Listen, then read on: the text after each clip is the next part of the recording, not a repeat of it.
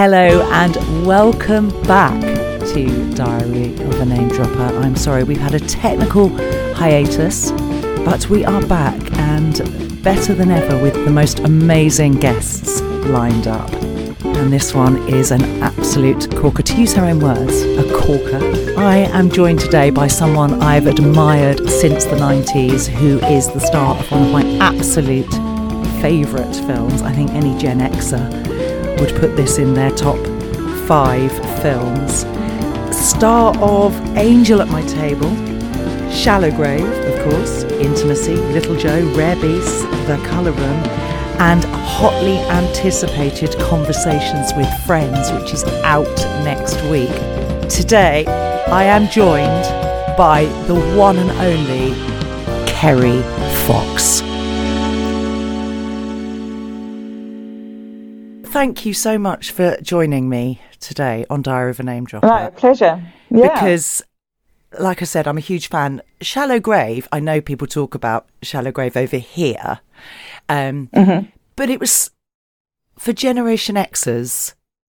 It was just for me. It was I was living in flats with housemates, and oh, yeah, yeah. it was just so poignant at the times. It was just brilliant. But we'll get to that. So, how are you anyway? Oh, God, I've just been on the phone to talk, talk. No, it Oh, wasn't. Was no. Virgin. I've just been trying to, you know, transfer things for, you know, and it's like five days and it's still screwed up. And now I've been fined by Talk Talk.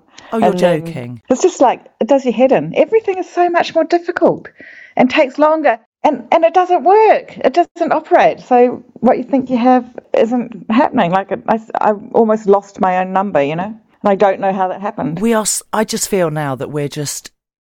Everyone is so trapped in this sort of vicious circle of just being overcommitted and, you know, underpaid. I've just watched three cars being towed away from our road. You know, this is a. What do you mean they? How? Why have they been towed? Well, they What? haven't been able to pay tax or potentially insurance. So they had a clamp on them and a sticker all last week. And today they towed people's cars away. They've just been taken away. Yeah. Because that's Oh, always God. the solution when someone can't pay for something. Give them even more money to, Pay. to front up. Yeah, absolutely. You did choose to come and live in this country. yeah, yeah. a long time ago.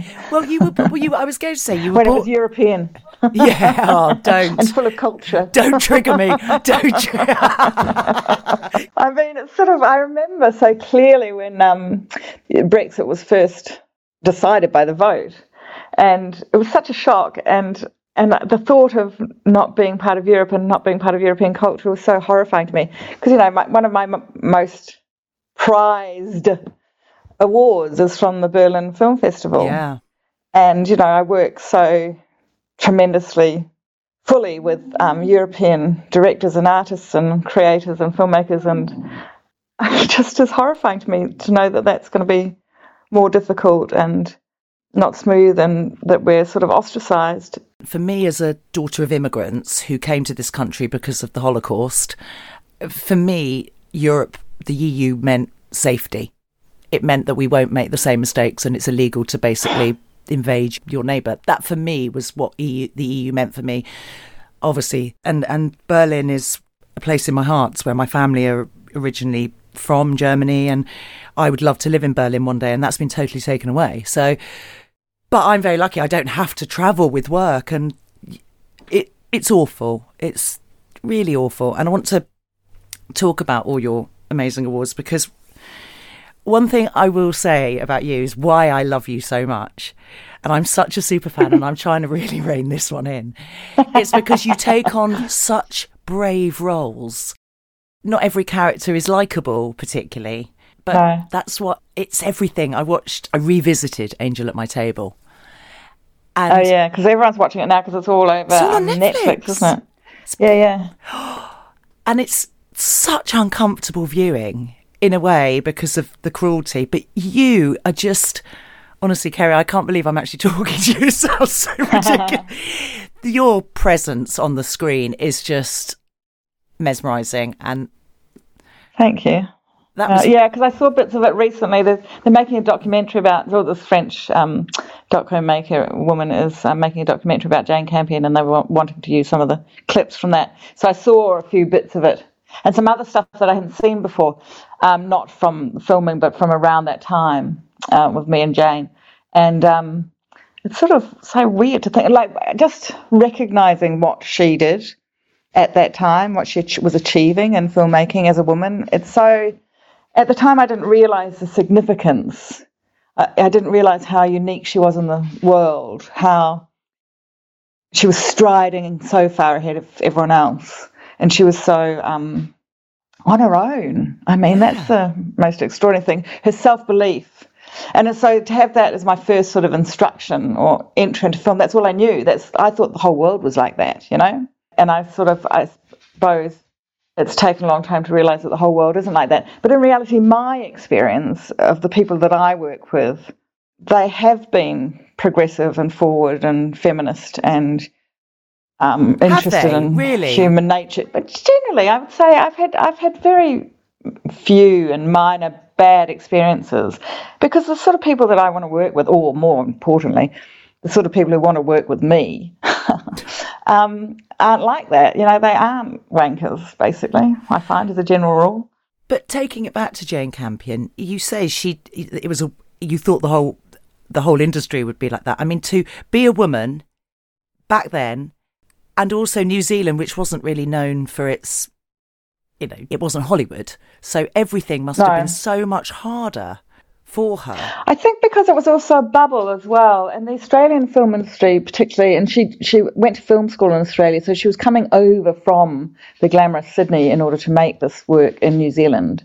So she was, you know, more sophisticated than us lot. because she came from Australia. And, yeah, and um, and she'd been to film school because I don't even know if we had a film school then, and um, and so you know it was sort of like we didn't, yeah, we didn't really know what the rest of the world was like uh, in many ways. So, did you audition for her, or you, or you met yeah, her? Yeah. I remember it. No, at the audition, it took me ages before I realised that the woman in the beret behind the camera was the director. It, was, it takes me a long time often to realise lots of really basic things. you know, I was very in my head when I did the audition. I was very determined to do my best and act really well, so I wasn't really focused on anything other than the scenes and the character and stuff like that. So I wasn't very conscious of what was around me. But the casting is extraordinary. I mean, the the way the the shift of the ages. I mean, you do you all look very. There's a. I mean, it's just extraordinary. Uh, are you still in touch with the crew? I've never had contact with any of them because I left New Zealand the day I, I finished filming there. No, and I never went back to live there again. Yeah, I saw it as saw it as my opportunity to leave, and I knew that if I didn't seize it, then I might not get that opportunity again. So it hadn't even been released? Well, we finished filming in the UK, and the trip was so enormous then I just knew not to go back because I, I might not get out again, you know. So wow, that's a leap. I spent faith. a few months here, and then I moved to Australia, to Sydney. Yeah, but I'd been brought up by my parents to, you know, to leave New Zealand. That was the objective. Oh, you really? To leave New Zealand. You've got to leave. Yeah, yeah, yeah in order to understand the world and get on in the world and see the world because it was such a big place and and you know what ironically i during the pandemic i looked at New Zealand and thought, oh, I want to be in New Zealand with your brilliant breastfeeding leader. Oh God, she's just she's glorious. I don't know, maybe maybe maybe to the outside world, I don't know, but it looks. You guys look like you've really got it sewn up over there. I think that's happened with a lot of the world. Everyone flocked to Britain, and we all we rested on our laurels and went, well, we don't need to improve. We, everyone loves us as we are, uh-huh. and. Uh, yeah. Oh, anyway. Stuck in the idea of the empire, I think. I think you're absolutely really, really important. it's exactly that, really, isn't it? Really important. it's exactly that. It is all about the empire. And when you think of the empire in Star Wars, you know how horrible empires are. so, are you still in touch with Jane Campion? Because obviously she won big things very recently. Yeah, I saw her I mean, I saw her in October. I haven't heard from her since that. All of the Oscar build up is so, for all of them, who've made films who are in the running it's so exhausting and so consuming and just totally head screwy. Like the drive it? and the push is pretty horrifying. No, no, I never have. But um, so it's overwhelming. You know, I'm sure she'll have her head underground uh, in the sea or somewhere like that, or in a mountain or something for some, a few months to go. Deep breathing. yeah, exactly. So you came over here. Angel at My Table was released.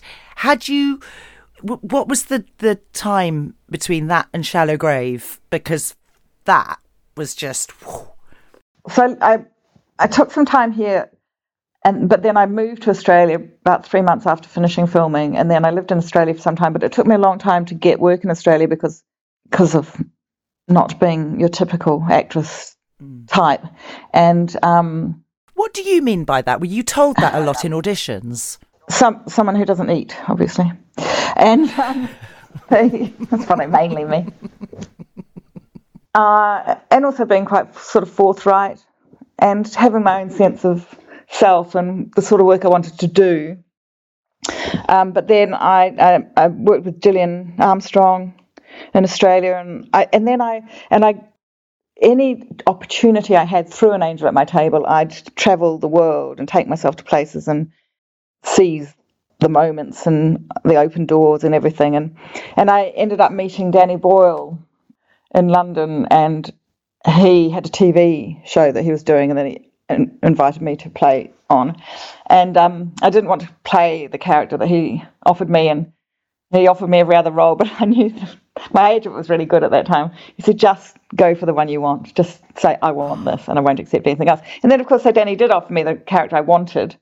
And so I did this show with him with a great cast um, at the time Kathy Burke and Lia Williams and, um, and Minnie Driver. and Oh, Minnie. I grew up with Minnie. Did you? Yeah. Oh, our, our, family, we're all very good friends. She's great. Mm-hmm. God, I haven't seen her for a long time. Well, I'm hoping to get her on. Ah, good. Yeah, she's good. Brilliant. She's got a book out. Oh, I saw I saw on Instagram she was at um, Oxfam Bay Garnett sale on the weekend. yes, rifling, they... rifling through the vintage. Didn't that wasn't that Selfridges or something? There was. Uh, it was in some church hall or yeah, something. I, you know. I still couldn't afford it. oh, I don't know. It wasn't that bad. I mean, was I didn't get to go, but you know, well, even the Selfridges one wasn't that bad. The prices weren't bad. No. It's good. Oh, I must go. Going um, into London is so bloody expensive anyway. Sorry, digressing over Minnie. Yeah, so yeah, I met Danny and we worked together on that. We really enjoyed it, and we wanted to make a film together. So when he had the opportunity to make Shallow Grave, he wrote to me and asked me to do that with him. So you didn't so audition? straightforward. No. Oh, that's brilliant. I have to say, it sounds to me. I never, I never hear this often, but sometimes sticking to your guns and having integrity really has paid off because you have been in control of your career. Oh God, yeah, yeah. I mean, it's still yeah. Certain things I've done recently, I just say no. I will only accept this. This is you know particularly to do with my worth and my value and and um, yeah, it really pays really pays off. And also, if people are going to you know not behave or treat me in with re- fairness, basically, or respect, then I wouldn't want to work with them anyway. No. It's sort of, it's a no-brainer, really. One thing I'm always wary of is that definition of actresses being demanding. But that's just not my experience. I mean, and I think most people that I work with, they're really brilliant directors from here in Europe or Australasia, New Zealand. They know that we as actresses who are in any way successful in terms of having simply a career, we work so hard and so committed to the process of working and delivering great performances, you know, that we're not mucking around. We're not doing it because we want to be a pain. We're not doing it because we think so highly of ourselves. We do it because we're really committed to improving the end outcome. And that's, it's relentless. And actually, because I did this thing called the Colour Room that's on um, what's it on Sky about Clarice Cliff, the Art Deco pottery ceramicist, designer. The writer of that, I hadn't met her because it was COVID, but I'd been very um, driven while creating that character and delivering that role to keep pushing and pushing and pushing the nature of the mother character I was playing. And I and I'd understood that because this was the writer's first produced screenplay, that it might be a sensitive response from her, or you know. But actually, when I met her, she was really pleased. She wanted to say thank you for me pushing and pushing and pushing and constantly pushing, even to that point, even through the publicity end of the trail, to um, just deliver the character with full richness and breadth and complications. And she really respected that. And she said she'd, she found it really inspiring the way that I just kept hammering away in what I believed in. Because, you know, she understood all my challenges and why I was challenging and why I was wanting it to move forward. It was really, it was quite, it was a relief to me too, because because that is actually I recognise as respected in me. That's what I'm known for. You know, I'm you know relentless. With putting everything into your roles, is it hard to switch off coming away from the set? Um, Did you go full Daniel Day Lewis? no, I mean I do, I suppose, but but I'm a mother. You know, I'm a single mother. I think that's really changed the way I act because um I you know I can, I can never not be a you know a mother. That's like I can't I can't afford to be any sort of drip on the home front. And obviously, it's much easier if I go away, then I don't have that day to day responsibility. But I go, I don't go away that often unless it's really important. I'm, I generally try and be home as much as possible. I've got an upcoming job in Tasmania, but it's right in the holidays, in the school holidays, so I know that I can go because I'm not being a mother of children going to school or child going to school. Oh, brilliant! Will the boys go with you? Well, I think one will. One's older; he's 21. He definitely wants to come, but the other one's a bit um, uncertain. He's um just kicking off to A levels, so but I think he will. and I think I'm tempting him. But um, the in terms of like acting is in many ways the easiest thing I do. It's really to me, it's just a breeze. It's is like it really? if I'm given the opportunity. Yeah. So the biggest difficulty is having the opportunity to act, having working with people who completely trust me, working with where I'm supported, where the thought processes and the physical processes that I go through are really understood and given flight and, and, and helped give, give flight with the collaborators and the vision and the cinematic vision and everything. And then then it's really easy. So on that on that note, with that with that factoring in, what has been your I mean, everything comes easy to you and, and no, I wouldn't say that. well, I don't know. I you don't ever see the actress, you see the character for me, and it's quite when you when you I know quite a few actors, so sometimes watching them on TV can can be a bit of a difficult shift, and you were like, oh, I can see. With you, you don't. It's just every character is just that. It's genius, and what would you say was your hardest role? No, I think you're brilliant. I'm so, like I said, for me, in this world of reality and world of you know actresses just taking any old roles because either they have to or they want to remain in the public eye.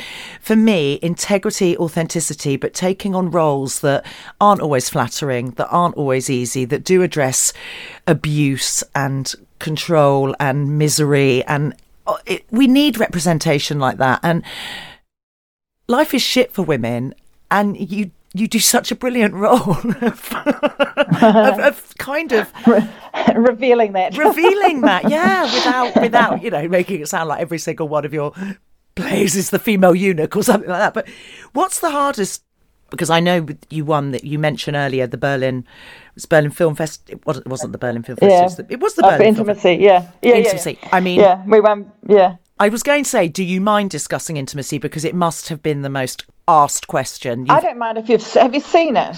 I haven't seen it because you can't you can't see it anywhere.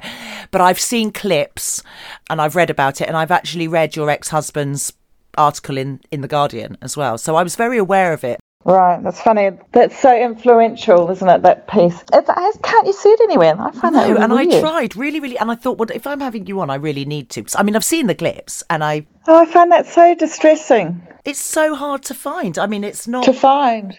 Oh, that's really upsetting, isn't it? So, it's, I find that really depressing. I've I think no so, because it was the first ever film, British film, with the. It's it's not simulated if it's real, is it? What's the word I'm looking for? A, a fake dick. I don't know. what, what word are you looking for? it's real. it's not pretend. And it was the first film of its nature in the British film industry because, I mean, since then we've had the French release Baise-moi, which I think is an incredible. Have you seen Baise-moi? Uh, no, I sort of got put off a bit. Films oh, like that. Oh, right. Yeah, I was going to say, um, had enough of Willies.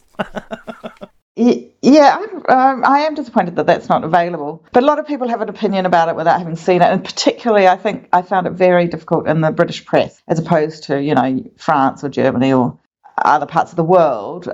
And and weirdly, I think also Alex's article brought it to the fore before anybody could see it. So there were a lot of opinions before people had seen it, and judgment, and um, and I don't think it did the film any favors and certainly didn't do me any favors. And I and I think it clouded the reception of the film. Yeah, it's I, it's really it's sort of sad because that's all everyone focused on. Yeah, and also the the judgment of it, the morality, the you know purse lip. But we're good at that in Britain, aren't we? British, yeah, yeah, yeah, and that just wasn't the case in the rest of, in Europe. The rest of, was the rest of Europe then. In Europe, um, where it was really recognised as the great piece of work that I believe it is. So it's hard for it's hard for me to have a neutral experience, uh, a more neutral take on how it was received in the UK because I don't. Well, I've heard nothing but wonderful things, but I did want to bring it back to that sort of pursed Britishness, and you know, I don't think there's any sort of coincidence that we have some of the, you know, the worst sex offenders and paedophiles in this country that get away with it in plain sight as as we've you know we knew found oh, out with Jimmy right. Savile, and I think the reason we're like this in England is because we're so uptight. Britain, England, maybe we're so uptight, and we're such we're so repressed. And actually, my my uncle was a film director in Germany, and he did a lot of what would be regarded as soft porn, and I just feel that when I was in Germany, I feel very liberated. You can be topless without yeah. people looking at your tits. Um, and so yeah. for me, to be to think of a film as just that is is alien because I was I was brought up in an incredibly liberal family. My kids have always seen me naked. We've never had a fear of nudity. We've spoken about sex from in fact, my kids are quite square because they're repulsed by their mother. Yeah, totally repulsed. to the opposite. My, my son told me the other day I was instantly unlikable. don't don't hold on to that. don't. But I think because you were asking about what's the most difficult, yes. wondering if that was very difficult. But I, but I sort of, I'm trying to think. I can't think of. But Janet Frame must have been hard. Well, no, see, in some ways not because.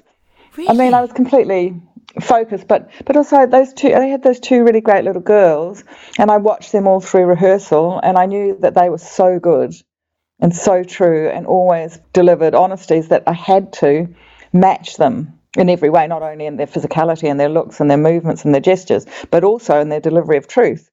And so, you know, I felt like the bar was quite high, but it was, but I had a, a guide, I suppose. I had. Guided by the little ones. Yeah. God. Well, they couldn't change who they were. That's the one thing about kid actors. You can't get them to not be themselves, and you know. So I had to match them. That's incredible. And you were young, weren't you, to take on such a. 23. God. So I've just been working with this incredible actress called Alison Oliver in Conversations with Friends, which is about to open. Or not open. What does it do? Come on TV. um, Come on TV. Turn up. Stream. be on the telly shortly. Or probably on some people's computer screen. Where, where can we see this one? We'll, we'll have to put this all in. We'll put it all in show notes. We will. It's BBC Three and Hulu.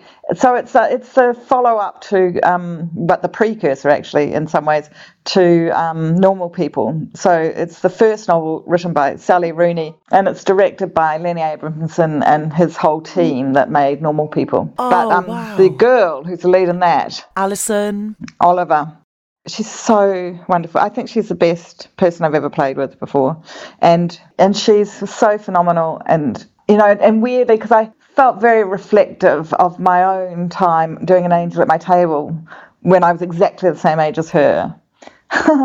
and you know having to do something of the same intensity like lenny abrahamson is a genius director and also, actually, an angel at my table was TV. Don't forget, we made it as TV, and um, yeah, there were just sort of so many things about it that were reflective of my own experience. I just adored her and thought she's, I think she's absolutely brilliant. And it gives you hope. Yeah. Hope for the next generation. Gosh, yeah, yeah. Because in this world of reality where you can be famous by farting, mm-hmm. saturated with Kardashians and so anything like that is just for me as a woman because I want I want my daughter to not be she wants to go into the world of politics and and that's cutthroat mm. it is and I it's it's women like you portraying these brilliant characters and feminist icons on on screen. Um, I watched something with you in because she wants to do law, and I watched Top Wedding. No, hang on, on Netflix now. Top Top End Wedding. That's it. You play a lawyer, and you're terrifying. That's right. Yeah, I forgot I was a lawyer. I forget what I do in these. I forget what the characters' names are and what, what, their jobs are. Those things don't really interest me. You know. Um, yeah, with uh, beautiful Miranda Tapsell. Yeah, she yeah. wrote that as well as was the lead. Yeah, she's pretty clever and inspiring. Boy, she's a like through and through activist. It's just like jaw dropping being around her. You can hardly keep up. It's, she's so mesmerizing and charismatic and forceful. Ah, oh, she's great. Do you prefer to work for women? Um, that's interesting. Um, Sorry, throw it out there, but I just, I mean, it seems that your most incredible work has been when you've been directed by. Well, that was a male director. She was acting in it. Um, he was an he's an Aboriginal director called Wayne Blair. Um, um, do I prefer? I suppose Danny uh, Boyle, but he he wanted you. I think I think all the great male directors I've worked with are very female in nature. They're quite um, manipulative in a good sense. Like, you know, that's what the director has to do. They have to make you deliver. So they're using their knowledge of you and their expertise and their, you know, yeah, directing is the art of manipulation. Um, but manipulation isn't necessarily a bad thing. And also, they're very. Unnecessarily a female thing either. well, it's considered, isn't it? No, yeah, that's what I'm saying. These male directors are like, they, they're really con- interested really like intrigued in human nature and what makes people tick and why why they tick the way they do. You know. Um, so I think I think my experience of the really great directors I've worked with, like Lenny Abrahamson or or Danny or or Wayne, in fact, and Top End Wedding as well, because Wayne's a brilliant actor as well, like beautiful man. You know, they they have this what I would, in broad brushstrokes, call um, very female traits, yeah. which I applaud. We were talking about that the other day, how women have can have very male traits and some men can have very female traits, and it's it's actually it's a lot more. Someone said to me, "You're really male, aren't you?" And I was like, "God, that's never. No one's ever said that to me before." What and does that mean? Yeah. What were they referring to? Just my whole aura is male, and it's it's the second time someone there's this little lady that lives in our road. She's 92. She's like Yoda. She's incredible. And she was telling me about the age of Aquarius. And she said, You're male. You have a male. And I'm trying to remember the name, but we're, we're all male and female. It doesn't matter what our genders are. And it's really right. interesting that you say the, the male directors you've worked for have actually been very female and that that would make a lot of sense. Yeah, and certain but... aspects of their nature, yeah. Yeah, or they're thinking. The, the, empathy, I would imagine. Or maybe it's just, you know, they pretend they're really empathetic. yeah, because they're really manipulative. yeah, until you, they, you deliver what they want and then they wander off and talk to someone else. talk to them too. yeah, but that's right, all the directors do that. but men are genuinely, generally quite linear compared to women, I would say. I just, I just get really cross with men sometimes. I just think they're could be better. oh well, you can't look can't say that to you know the mother of male teens. No, I know, and I have I have a son, and it frightens me every day that having left an abusive marriage, you just think nature or nurture. What's going to be stronger here? It's it's a it, yeah. it really worries me because I think there's sometimes there's things he says that make my blood run cold. And I think, well, he's not intentionally saying that. That's just pure nature. But also, is it your response to something, some um, sort of underlying memory that's not really him? You are it's so your, right. Your reflection. So you're putting it on him, you know. Oh, it's it's It's absolutely that. And I'm so glad. Well, my husband's going to be really glad you say that because he said you're so scarred, you're constantly on the defense, waiting for him to turn into his father. Mm. And so thank you for saying that because you've kind of. But I also think, like, because my older son went through some really difficult times, like, very, very unwell. And and I was oh, so worried about him. This is to give you hope. Yeah. and I and I focused all my attention on him and really didn't work for a long time, couldn't work and was totally at home looking after him. And um, but he's turned out to be such a beautiful, kind person, oh. charming and funny and self-deprecating. Oh, and even so when important. he goes, you know, off on a big ramble like his father, um, he still ha- mocks himself. He's, you know, and he's, yeah. and it's just, and so I'm hoping that because the second one's really embedded in teens at the moment, so a certain social awkwardness and, um, mm. you know, sort of a, a sort of you know bluntness to nature and not seeing the curves and edges of life, you know, like he was when he was fixing up this for me. Because he came down and fixed up the microphone and said, But why do you want me down here, mum? I don't even know. I said, Because I would have cried. I would have found it so stressful. Anyway, um, anyway, I'm just hoping that if I just lead by example by, you know, showing him how to be social and charming and fun and witty and help out and, you know, teach Having him how to clean like the loo anyway. put the washing machine on. Yeah. yeah, then then and cook, you know, that then he will turn into the same. It'll be the same result that he becomes kind and able and considerate, you know. And I and I, I have faith that's going to turn out, even though we've got this sort of teenage mental brain synapses not quite connecting phase that we're in at the moment. But it's... Have you read The Teenage Brain? No, I haven't. Is that what it's called? Oh, it's an essential. Man, it, it just really, really helps depressed. understand that. no, no, it just it makes you take a step back and not and not worry about what's going to happen. That the fact that they're they there's some huge growth spurt of synapses when they're two or something. I don't know the details. I'm making this bit up, but that's my impression from no, what I read. and then the same thing yeah, the same thing happens when they're adolescent. That they that all the all the useless connections that are of no use to them and don't work anymore just break away and splinter and dissolve, and new connections are being made at this rapid rate.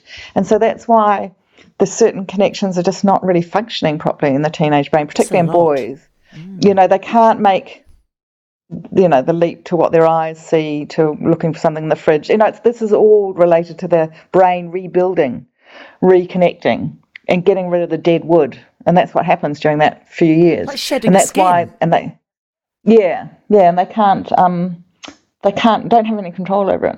So you have to be really understanding. God, that's God, I wish I'd known that a few years It helped me along. yeah, absolutely. It really helped me along. God. God, that, that's. Do you know? I I did a I zoomed a Q and A with Gloria Steinem a couple of weeks ago. She was doing um, a live from New York, and um, she was talking about you know we're still repeating the same shit. You know, there's there's you know while we think we're getting somewhere, they're taking away women's rights in America by you know oh, criminalizing yeah. abortions. And she did say the best way we as women can really really educate against feminism because people switch off to us shouting and ranting after a while. I know my kids do. The minute I shout, it's like it's like they've they've gone into a soundproof room. And she said yeah. it's starting at home with just silly things like well not silly things, but we always make an assumption that the woman is going to do the washing. But actually mm. give those jobs straight away to the teenage boy in the family or or and just ch- shift up the stereotypes. And i thought god yeah. And oh yeah. your sons are both really lucky to have a mother like you because to see a but strong also like it's very different because because i have to do everything. Like i have no family support. The father lives in a different country. So oh, it's really? totally up to me and and it's really overwhelming of different country god. being Scotland, but um, but it's sort of like so I can't, you know, like as well as having to earn all the money, you know, and, and so I just find bribery really helps uh, from a very early age. I pay them to do all the simple jobs. Why do we have to live on really threat? Un- yeah, yeah. No, it's not threat. It's oh, bribery. Oh, it is in our house. Bribery and threat. no, no, no. There's no threat. Actually, I did have a conversation with one of them recently about how. Oh, I was reading some book about discipline, or oh, that that a child had to be disciplined if such and such went wrong and I, I found it very confusing. And I said to my youngest, "What? Uh, we don't. We've never had that experience, have we? We don't. Like we don't. I don't use discipline in my house. Like negative. No, nothing is withdrawn from you. And um, I think it was in relation to some new friend of his who couldn't come out when the rest of them were going out or something. And and I, I just found that so bizarre to me because the only things that matter to me are that my children always feel able to tell me the truth. And no matter how bad it is, I will always turn around and pick them up, and if it's needed or rain, you know, yeah. uh, they can always tell me what's really happening. I'm not expecting them to never lie in, little white fibs. That's all right. I don't really care about that. But they're always their friends are always welcome. Their natures are always welcome. Their behaviour, you know. I think the yeah, I think particularly this was from when my oldest was so ill. He had chronic fatigue syndrome, and and and he um, and I just realised that if he could just speak whatever he felt the need to speak, then he would get well. And and, and I you know him that space. I think that's what's come through. Yeah. And do they act and write? No, I think well they well I think they would like to, but because their father's a writer and their mother's an actor, they've rejected that. well, not entirely. I think they might fall into it somehow. Mm. we, I, I'm like that. I could never ground my kids because I was like, it's so important for them to be with their friends. I'm not going to be the person that stops them from doing that, and then they resent me for the rest of their lives. But I do. We're terrible as human beings. We we focus on someone's weakness and think, oh well, okay. So I know for my son at the moment with his girlfriend and going to the gym that, you know, humiliation would be the worst form of punishment, right? You know, right now. So the other day, I I did sort of say, if you continue to not flush the loo, I'm going to post a photo on social media. And straight away, I wouldn't do that. It'd be horrible. I would never do that. But I sort of thought, oh, that's worked.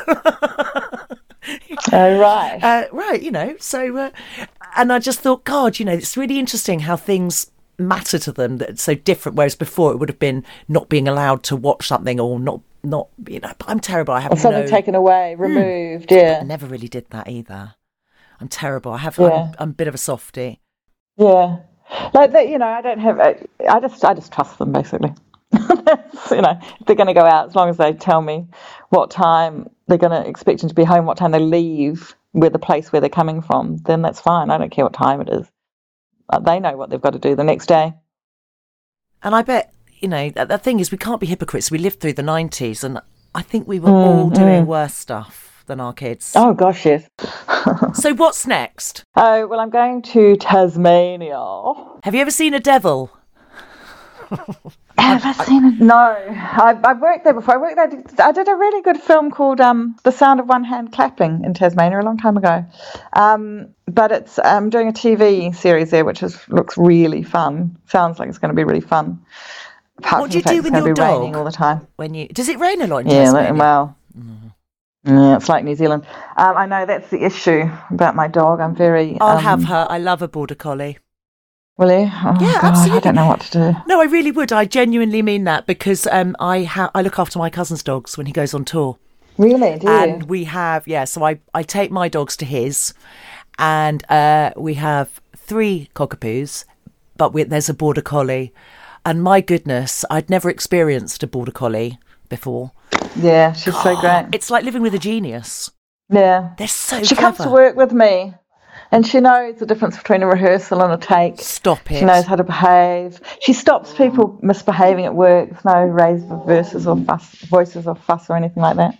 She's really um. Oh, I would def- yeah, definitely look. At We live in a lovely area, so if you are looking, I, I love her, and I'd happily happily have a border collie temporarily again. you're on the list.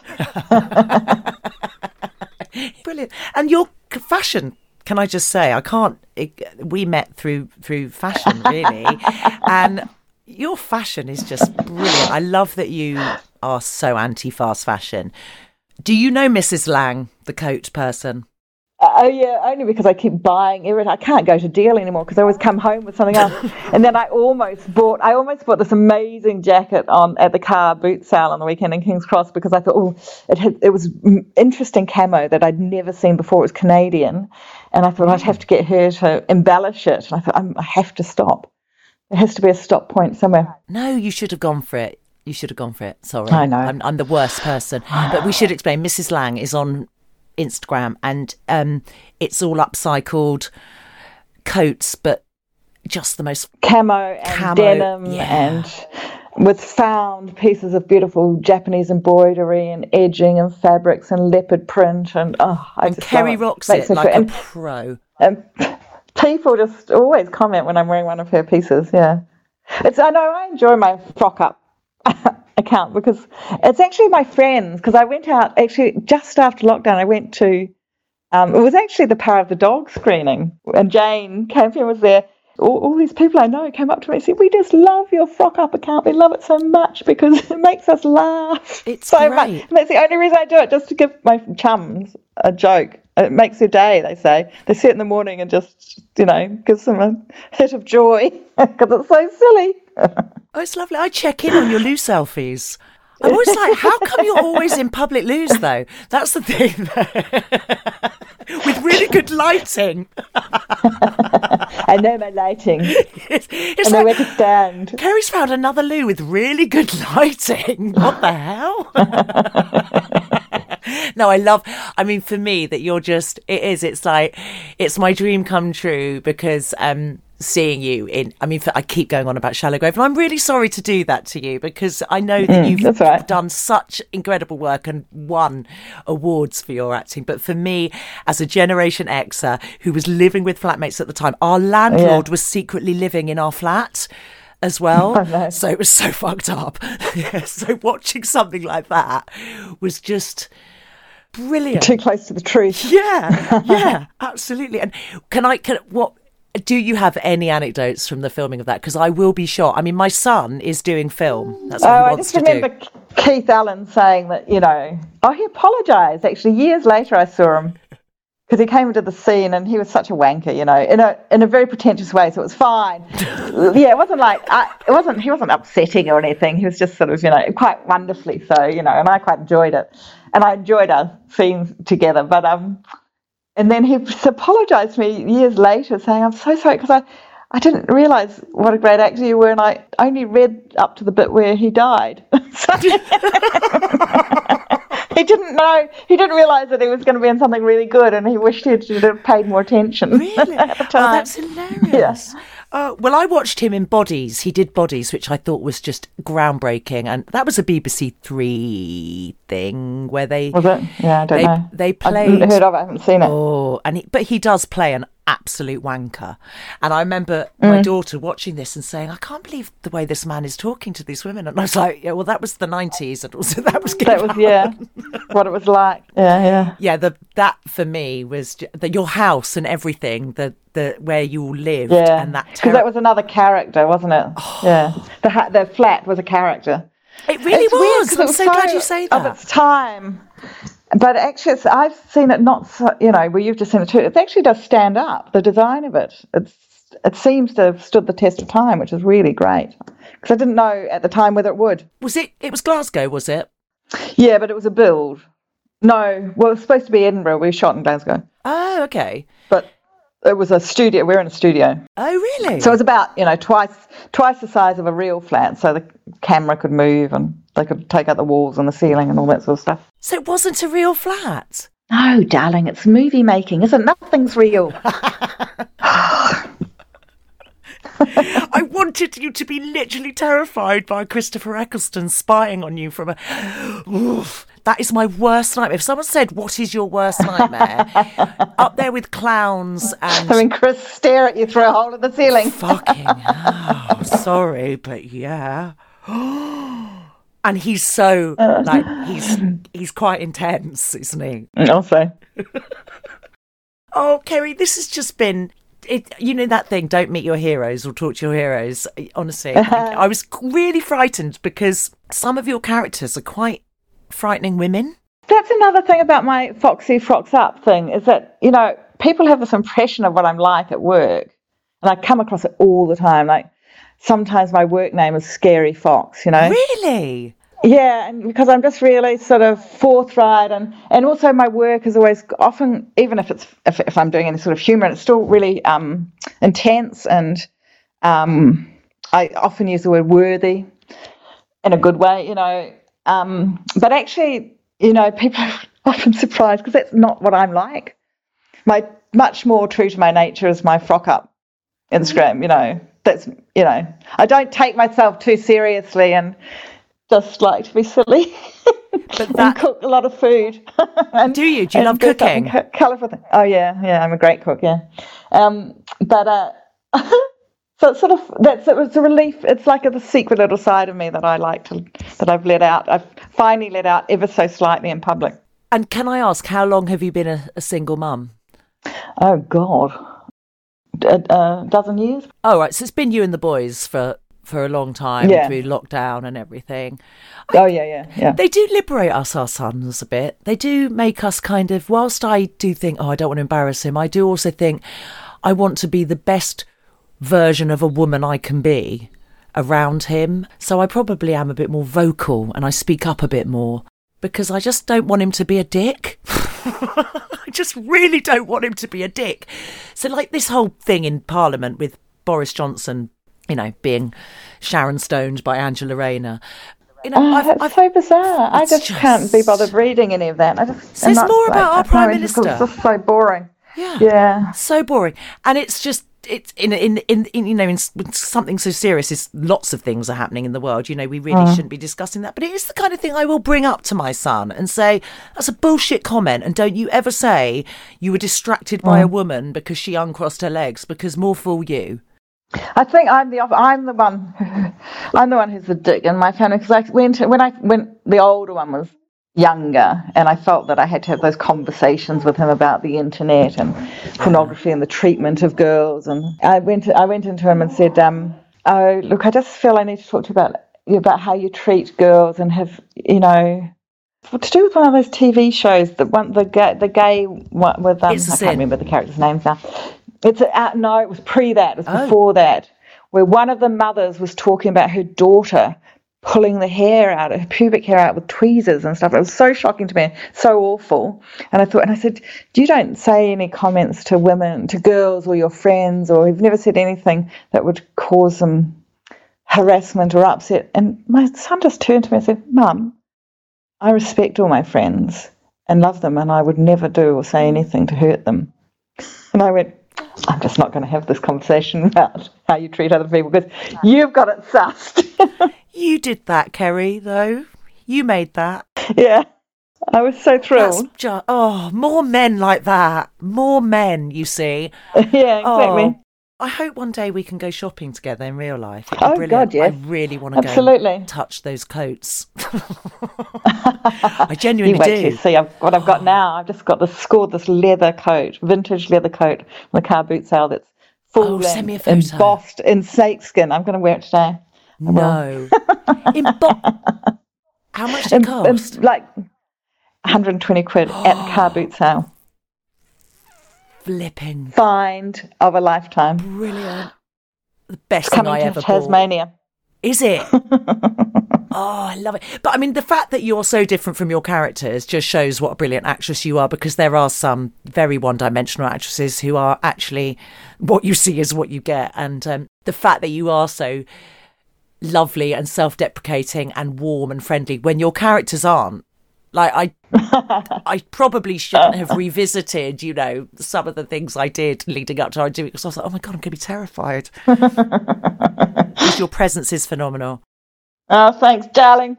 For all your fans who will be listening because i have a lot of friends who are fans where's the best place to sort of follow what you're up to? Is it your Instagram? Is there a website? No, I don't have a website. It's you know, Kerry Fox Acts is the for your acting. Is where I put stuff up. Yeah. But Foxy Frock Up is so fun. Foxy Frocks Up. I know, I know. It'd be quite. That's the first time I've said anything about that publicly. I, I only just put my name on it about six months ago. Oh, it's brilliant. I was doing it anonymously, but I thought I'd better brave up. Man up. I'm awaiting the leather jacket, the snakeskin. I'm awaiting today's loo selfie. And I love the cameo that the dog. Oh yeah, she's got her own website as well, oh, her own Insta, of course. Um, but you also have to put in. You know, I've invented a new word that I want to go viral because um, I was interviewing um, this great actress, writer, director called Leah Purcell, Purcell who's um, an Aboriginal First Nations of Australia practitioner, and um, her film, The Drover's Wife, is coming out here in a couple of weeks. And I interviewed her, and I just, I thought she's so mesmerizing and so inspiring. I have to come up with something to describe her. And so I just came up with her brilliant vagilliance. I oh. love. It's my new word, and we've got to use it everywhere. I'm going to use that hashtag. So I'm going to copy you now. So how are you spelling it? Because we need to make sure it's spelled. So you're V A G I L L I A N C E. yeah, Vagilliance yeah. That's great. for great girly action. Let's make a movement. Shall I get you a T-shirt with that on it? I'm going to. You know, Why I have. not? I'm going to, Kerry. I'm going to. I'm going to send you a T-shirt just so I can say I sent Kerry Fox a T-shirt. Trust me, this is totally self-serving. no, I'm going to.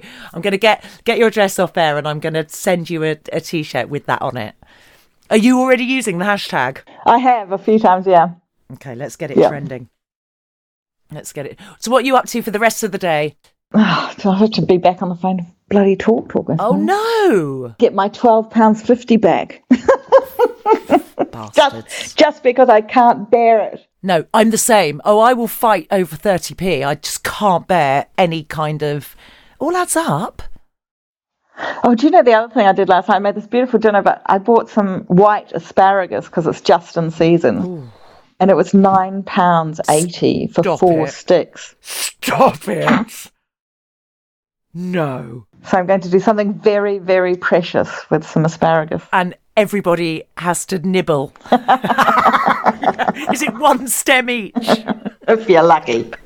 Oh, Kerry, you are just magnificent. And thank you to all the listeners for sticking with us and listening and sharing and liking and subscribing. We're going to put all the information into the show notes where you can find Kerry's movies and TV shows and also Conversations with Friends, which is coming on Hulu. Thank you so much. I've got a brilliant guest for you next time. Stay with Diary of a Name Dropper and tell your friends. Have a good one.